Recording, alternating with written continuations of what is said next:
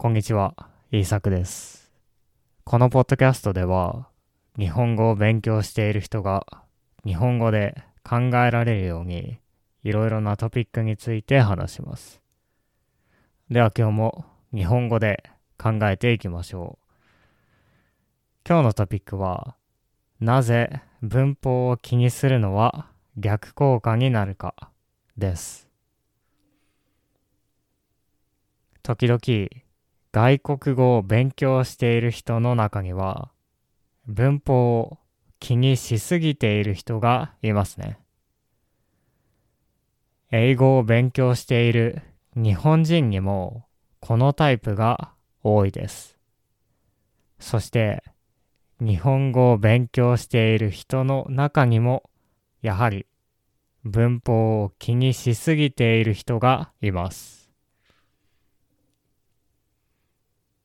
文法を気にしすぎているからなかなかうまく話せません。この間のエピソードでも話したように会話をしている時に気にするべきことはたくさんあります。文法を気にしすぎるとそのことを考えられなくなってしまいます。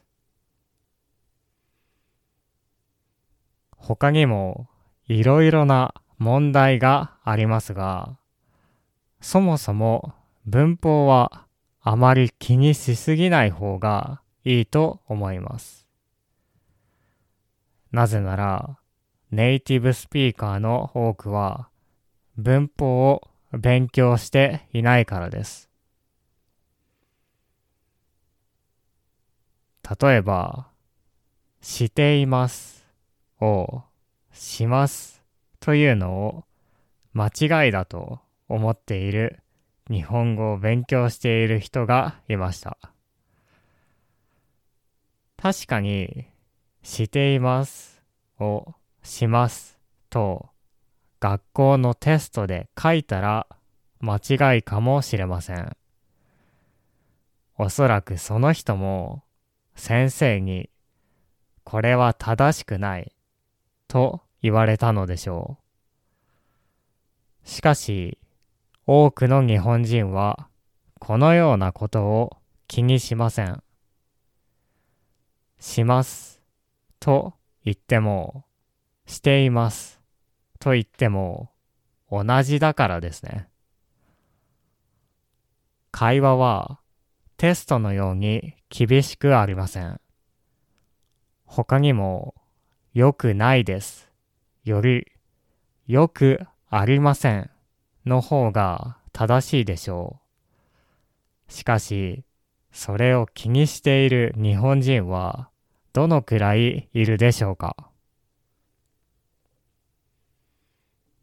このことは日本人の会話をたくさん聞くとすぐにわかります。日本人が話している会話をたくさん聞いてみてください。ビデオでもいいでしょう。そうするとすぐにわかると思います。たくさんの日本人は良くないという表現をたくさん使います。もちろん政治家はよくありませんと言ったり、もっと難しい言葉を使うかもしれません。しかし、普通の会話ではあまり使わないんですね。普通の会話では、それは良くないね、とか、良くないです、とか、あんまり良くないです、のような表現をたくさん聞きます。そのため、文法に厳しすぎると自然じゃなくなってしまいます。私たちは文法として間違っている表現をたくさん使います。文法として間違っているというのは文法にルールを作ったからですね。しかし、文法の前から言葉はありますから、文法ではわからないことがたくさんあります。だから例外、エクセプションがあります。例外があるのは文法が完璧ではないからでしょう。文法から日本語を作ったのではなく、日本語から文法を作りました。だから、文法ではわからないことがありますし、文法のルールとは違う話し方を多くのネイティブスピーカーは使うのでしょう。していますをしますと言っても大丈夫だと思います。よくありませんをよくないですと言っても大丈夫でしょう。ちなみにですが、文法を気にしなくていいというのは、相手がわからない言葉を話していいということではありません。相手がわかる話し方をしなければいけません。また、この文法をよく気にした方がいい時があります。それはどんな時でしょうか？それはオフィシャルな文章を書くときです。もちろん、オフィシャルな文章を書くときには、良くないです。ではなく、よくありません。と書いた方がいいと思います。しかし、そうではないときは、あまり考えなくていいと思います。むしろ、考えすぎると不自然な日本語になってしまうからです。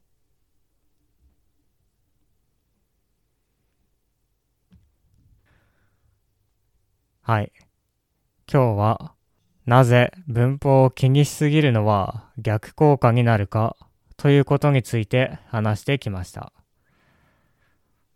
文法がないことと文法があるけど気にしないことは違います。この話はもう少し、まあ、ディープな話になるので、 Patreon の方でも話していこうと思います。文法がないことと文法があるけど気にしないことは違うということについてこれから話していくのでもっとこのことについて考えたいという人はよかったら Patreon の方で聞いてみてください。多分3日後ぐらいにアップロードすると思います。では、聞いてくれてありがとうございました。また次回のポッドキャストでお会いしましょう。